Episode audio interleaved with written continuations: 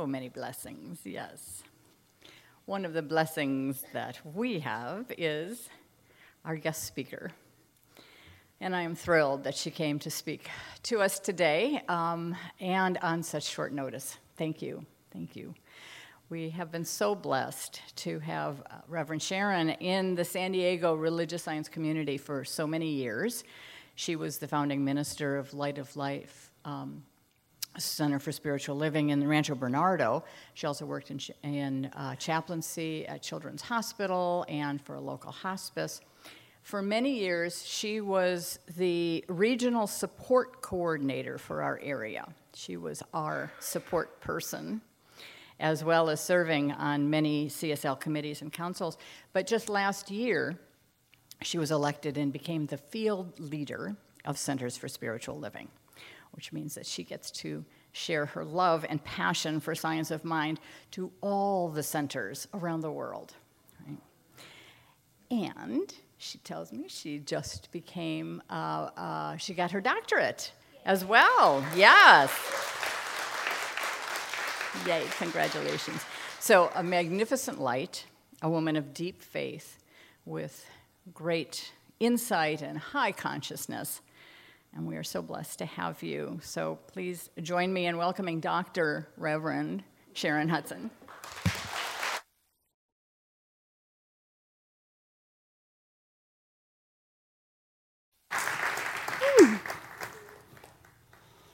I'm just looking at you shining.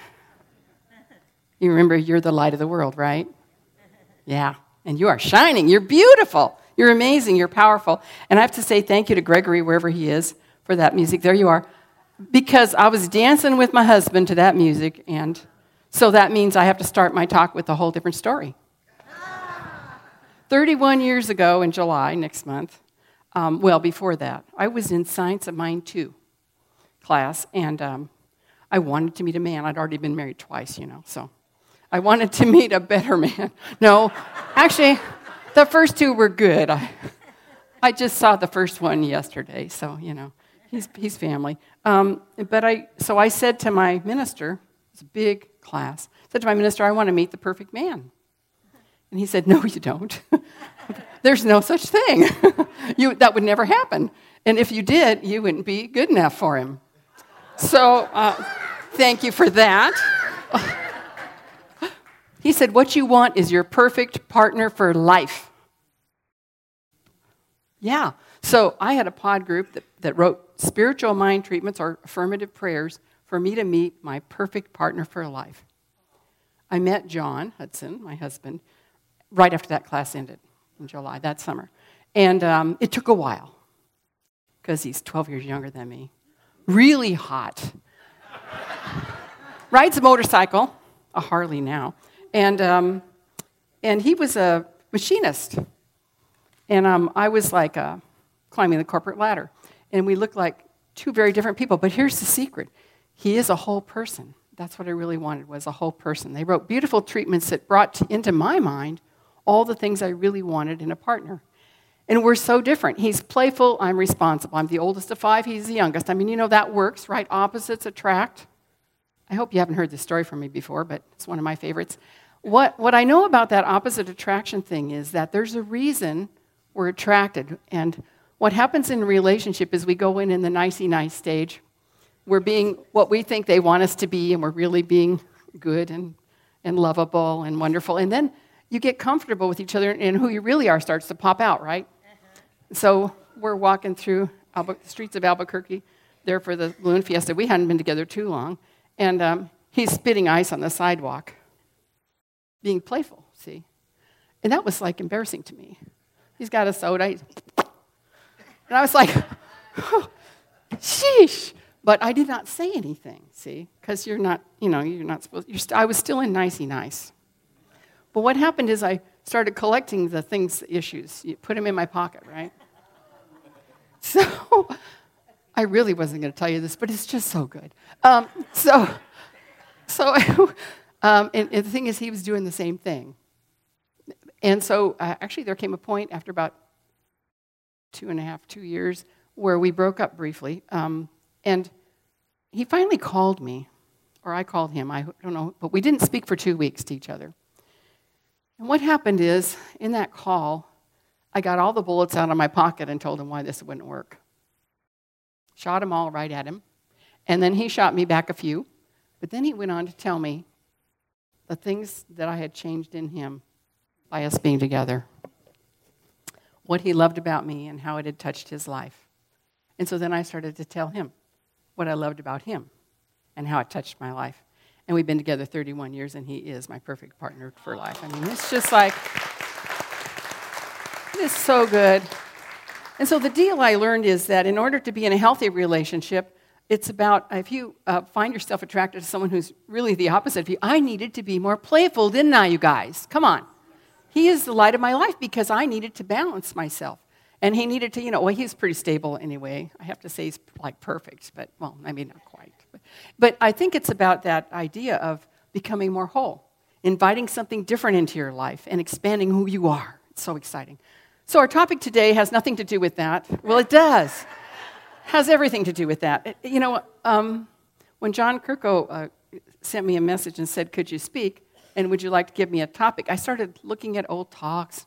I didn't have a topic in my mind. I said, do you already have a topic? He said, yes. Nurture empowered consciousness. I said, okay, let's go with that, and which is wonderful because then I got to really think about what does that mean? Nurture empowered. Here's the thing. Our consciousness is already empowered. It is powerful. So then I back up and I look at what is consciousness. And you know, in our philosophy and our teaching, we look at consciousness at two levels mainly. One is what I'm aware of, my conscious mind. And the other one is this deeper. And Ernest Holmes, our founder, calls it subjective consciousness. You might think of it as almost subconscious. It's a thing we're not constantly aware of. And what's in that is everything that's ever happened to us, everything we've heard and told, our culture, the way we see the world, it's all there. And to nurture empowered consciousness, I think what this really means is to nurture that deeper consciousness so that we get what we want in life. Would that be good? Yeah, let's do that. So how do we do that? Because there's stuff in there that has been impressed on us that is not true. It's just not true. Some of that is even ideas about who I am. How beautiful I am, how capable I am, what I deserve, how lovable I am. And so, I mean, how are we going to fix what's in there that we don't even know about until we react to something and we go, oh. And we react to something because there's this limited belief, fear, idea that's just deep in there and held as a belief. And the thing is that this is creative. The subjective mind is powerfully creative. And I like to picture it as a great big jar of muddy water with everything that's in there, all the experiences, good and bad, and the good things I think about myself and how wonderful I am, right? But I want more of that in there. So how do we do that? You already know this. You know this stuff. We need to continually, if you had a big jar of muddy water, if you started just pouring clear water in, eventually, you know, the mud is going to clear out. It's going to flow out because there's not enough room for all that other junk that doesn't really work and isn't true. So it's so easy for us to have limiting ideas when stuff happens. I'm going to tell you a story about Maggie Cook. Anybody know about Maggie Cook? Yay, somebody does, yeah. Maggie Cook, I just heard her speak a week ago. And she's amazing. She was raised in an orphanage in Mexico. And it was difficult. They were hungry. They would go hunting in the woods at night with flashlights and knives to find food sometimes. And it was difficult. She had some horrible experiences in that orphanage. And she loved to play basketball, and she was very good at basketball. In fact, she was tapped to join a basketball team so she could begin to play basketball, I think professionally. I'm not quite sure what that meant. And then she's just goofing around. When she was raised in this orphanage, she played with the boys for the most part. And she talks about her brothers all the time because the boys in the orphanage were her brothers and they did stuff together. So she's out like throwing balls and goofing around and she falls and breaks her collarbone. And she was told by the doctor, and be careful what we tell young people. Well, you'll never play basketball again. It's interesting because it wasn't true. But you take it as a truth when you're that young and vulnerable. Now, she's someone who would go into the forest, and, you know, there was a lot of religion in the orphanage. You know, you were told what a sinner you were, how horrible you were, all that stuff. And she got to this point where she did not believe that anymore. She was not going to accept that. She would go into the woods, and she would imagine herself sitting at a desk with a suit on and being in a powerful, successful place in the world. Now, that's how you start to clean out that junk, okay? She used her mind to create the vision she wanted, what her heart wanted. And, it, you know, stuff that was in there began to clear out. Well, what's amazing is they took a bus trip up to the United States with these kids. I'm guessing they were trying to raise money with the orphanage. They were on a bus. They stopped at a park, and she was playing basketball by then. This was just like 4 months after she broke her collarbone, but she was back to it. And a coach from a university in Virginia saw her playing and came over and started talking to her. They offered her a scholarship, a college scholarship, if she would come play for their college. Now, she says, you know, when she first heard the bad news that she wouldn't play basketball again, and when she broke her arm or collarbone, you know, so often when bad things happen to us, where does our mind go? Puts more, I want to say crap. Is it okay with you guys if I just say crap? Puts more crap in that subjective mind. And what do you think that draws to us? Because this is creating our experience in the world. We are so powerful. So she didn't buy into that. So here she is now. She's 4 years of college in Virginia, graduates, can't get a job. Such a story. She can't get a job. And so she starts to just live in her car and thinks nothing of that. And then her car breaks down, so she just starts to live in the forest, because she lived in the forest when she was in the orphanage, and she's comfortable living in the forest. She didn't even know the word homeless. She did not know she was homeless. So along comes a woman, discovers that she's not homeless, and sort of helps her out right then and there. And what she did was she entered a salsa contest. Now, when I first heard this, I thought it was, but it was making fresh salsa. Not a dance contest. And she made really good fresh salsa. She won the contest. And a man came up to her and said, "That is so good. We should have that in our stores. We should be able to buy that from you." And he gave her $800 to start a new business. And so she started making salsa and selling it to friends and trying to sell it to local markets. And she decided she wanted to grow big. She got a list of the food chains and food stores, little and big, you know, started at the top with the big ones, down at the bottom. So she started calling them. She made like over 90 calls. There were more than 100 on the list. She said, "I could give you the list." I called more than 90, and they all said, "No, we're not interested." Now, here's the thing. At that time, the only salsa you bought in the store was cooked salsa sealed in jars. Today, you can buy fresh salsa, can't you? Fresh, in the refrigerator section, salsa. That's all because of Maggie Cook. So she was even told by someone at the FDA, "You really ought to just cook your salsa. You know, that's safer." But she did not buy that, because fresh salsa is so much better. It is. So she called all these food chains and markets and stores, and she was selling salsa, but just mainly locally and to friends. And, you know, she wanted to make more income. So, and they were saying no, but she never gave up. She just always thought there's a way. So she decided to start at the top of the list. Well, at the top of the list was Costco and some things like that, a Walmart and Whole Foods. And she thought, "Whole Foods, I should call them. They're into healthy food." So she called and left a voicemail. About a week later, she got a call back. This guy says, "Hi, I'm Eric from Whole Foods." That might be the wrong name, but I think that's what it was. And she was shocked and stunned. And so Whole Foods said, "We want to we'd love to have you come to our next meeting.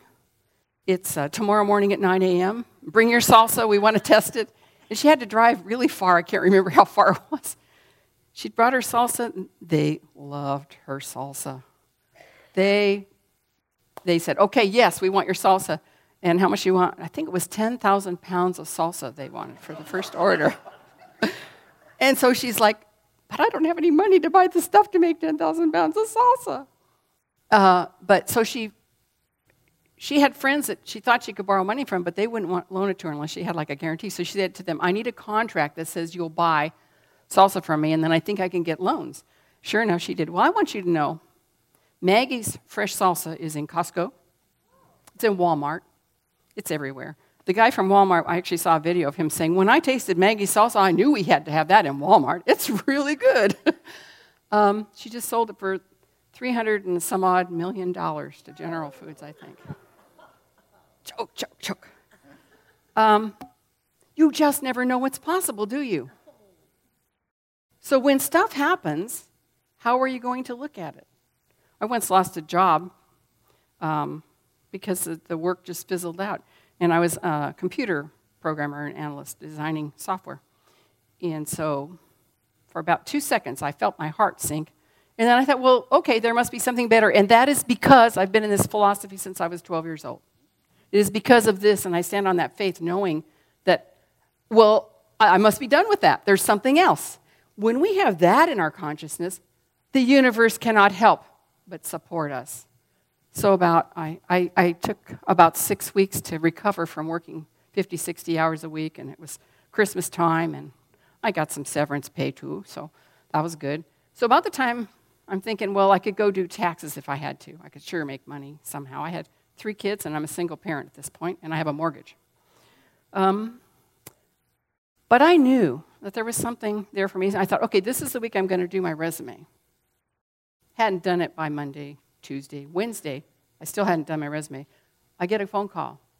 I heard you might be available. I went for an interview to LA on Friday.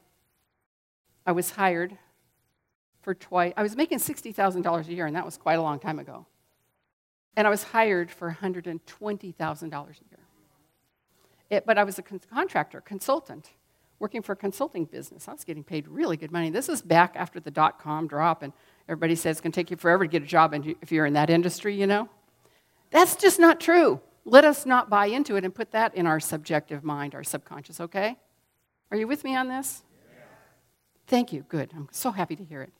So to have an empowered consciousness is to have an enlightened consciousness. How much time do I have? You know, I notice, do you guys go for like 2 hours? Because I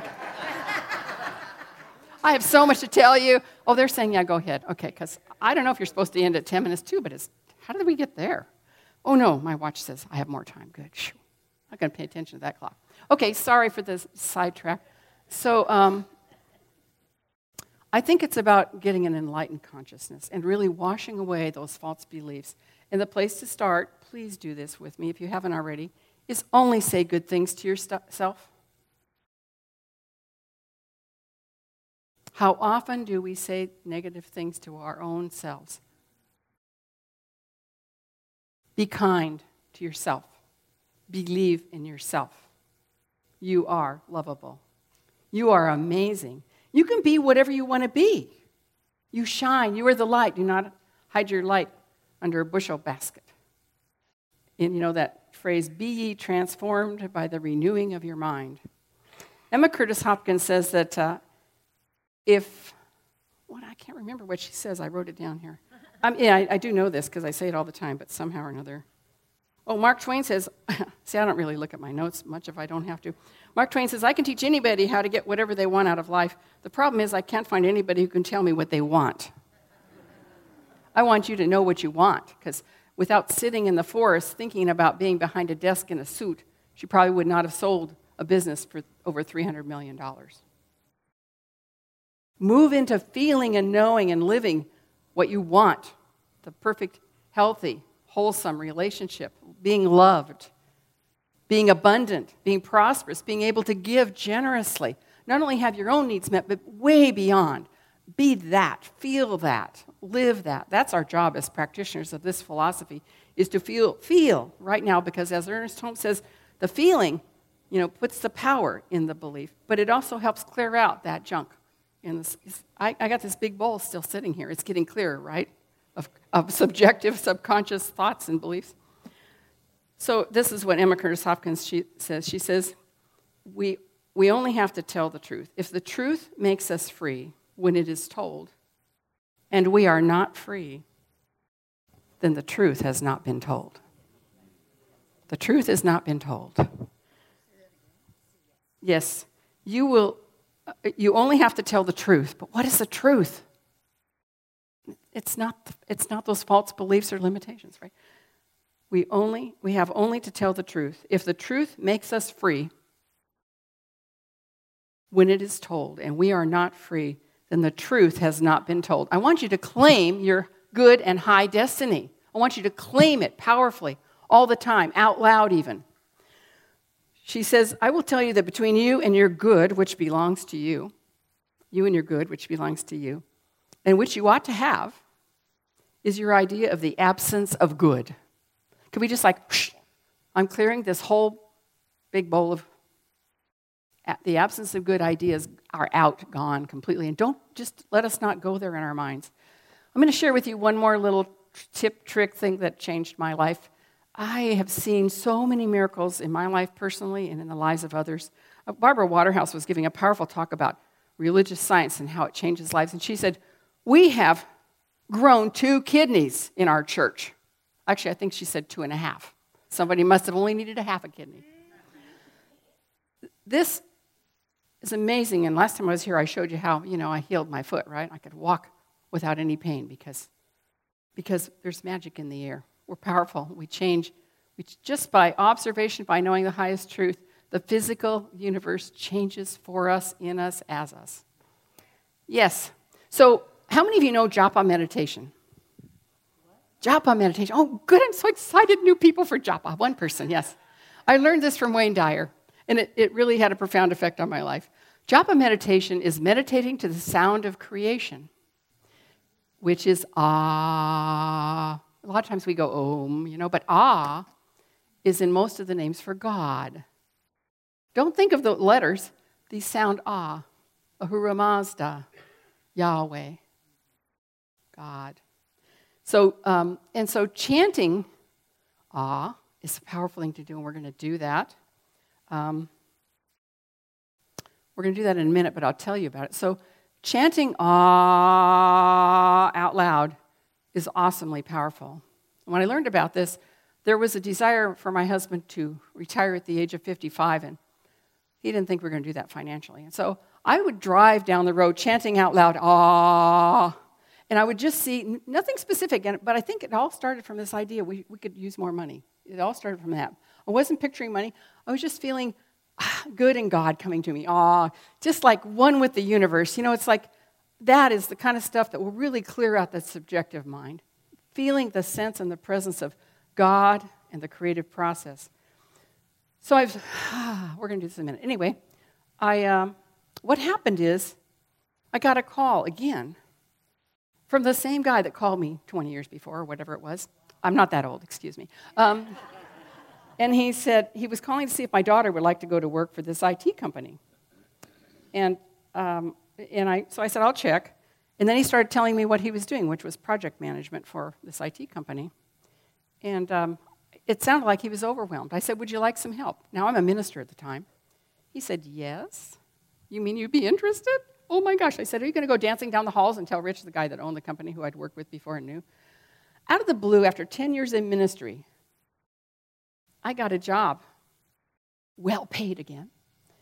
And I swear to you, it came from Japa meditation without any conscious idea of what or how, but just that goodness and abundance was mine. And I want you to know my husband did retire at 55. And I went to work for this technology company, and I actually left my pulpit after 10 years in ministry. But it was a God thing. I was being pulled away to do something that I'm really good at, which I ended up becoming the director of human resources and administration there. But I started out as a project manager helping my friend part-time while I was still doing church. Just interesting how stuff happens, isn't it? It's about trusting the process, even when it looks weird or different. Listen to this. This will tell you. This will tell you what's really what your heart wants. And I'll tell you what, when you get in touch, and I say this almost every time I speak, when you get in touch with what your heart wants, you can't help but smile. So sometimes we think of shoulds or ought to's. We think that's what we want, we ought to. That's not what your heart wants necessarily, unless it's making you smile too, okay? Check it out. If it lights you up, it's yours. So we're going to try Japa meditation as we begin to close this service today. I'm going to invite you. We'll just do some ahs until we feel done, and I haven't planned out how many we're going to do, but let's just all chant like you're doing an om, but we're going to do an ah. It's going to feel so good, and then we'll get quiet. And we'll do it silently in our minds for a little bit of time too. Just stay with that and feel the power, the presence, your oneness with the infinite, the dynamic creative activity of the universe. Because that's what we're doing when we meditate with this practice. So here we go. 1, 2, 3, ready? Ah. Keep going. Ah.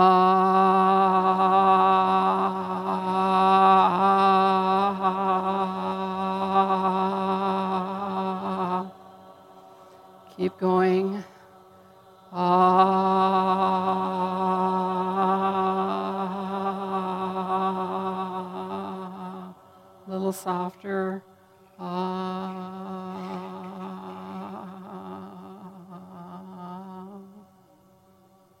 silently.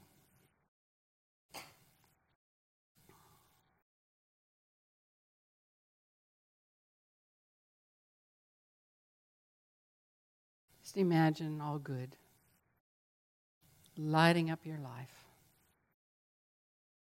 feeling the presence of the divine, which is love, which is wisdom, all-knowing, all-powerful, creative. It's the very core of my being, and this is true for each one of us here in this room and all of life. We are the presence of the divine. We are all-powerful. We are all-knowing. There is wisdom at hand for every need, for every purpose. There is wisdom at hand for our heart's desire. So I invite you to just take a moment in the silence to listen within and see what's next for me. What would light me up? Might be something little, might be something big. Just take a moment and see what's present.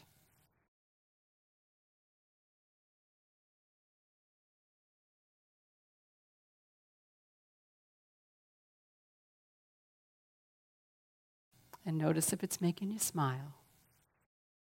There's something there. See yourself already living it. I'm already living my heart's desire. I can feel it. I sense into it. I know it. Feels so good. Oh, it's lighting me up. I'm alive, vibrant with life, living fully, peacefully, joyfully, lovingly.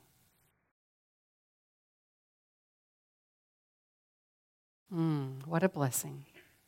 So we take a moment to just affirm in our hearts and minds with gratitude that this vision, this knowing is already here. Already here. And so we can just simply let go, letting the divine wisdom handle the details and continue to live in that vision and shining it out to the world. This is who I am. I am the light, I am the love, I am the power of the divine, and my life is unfolding beautifully. I am guided, and my way is made easy. There is no efforting, and life is a joy. I give thanks for knowing this is so for myself and for each person here, and for all of our loved ones, for Reverend Patty, her family. And so I can just let go in gratitude. And will you join me as we affirm together by saying, and so it is. Praise God, and so it is. All right. Yahoo! Love you all. Thank you. Thank you. Thank you. Yay.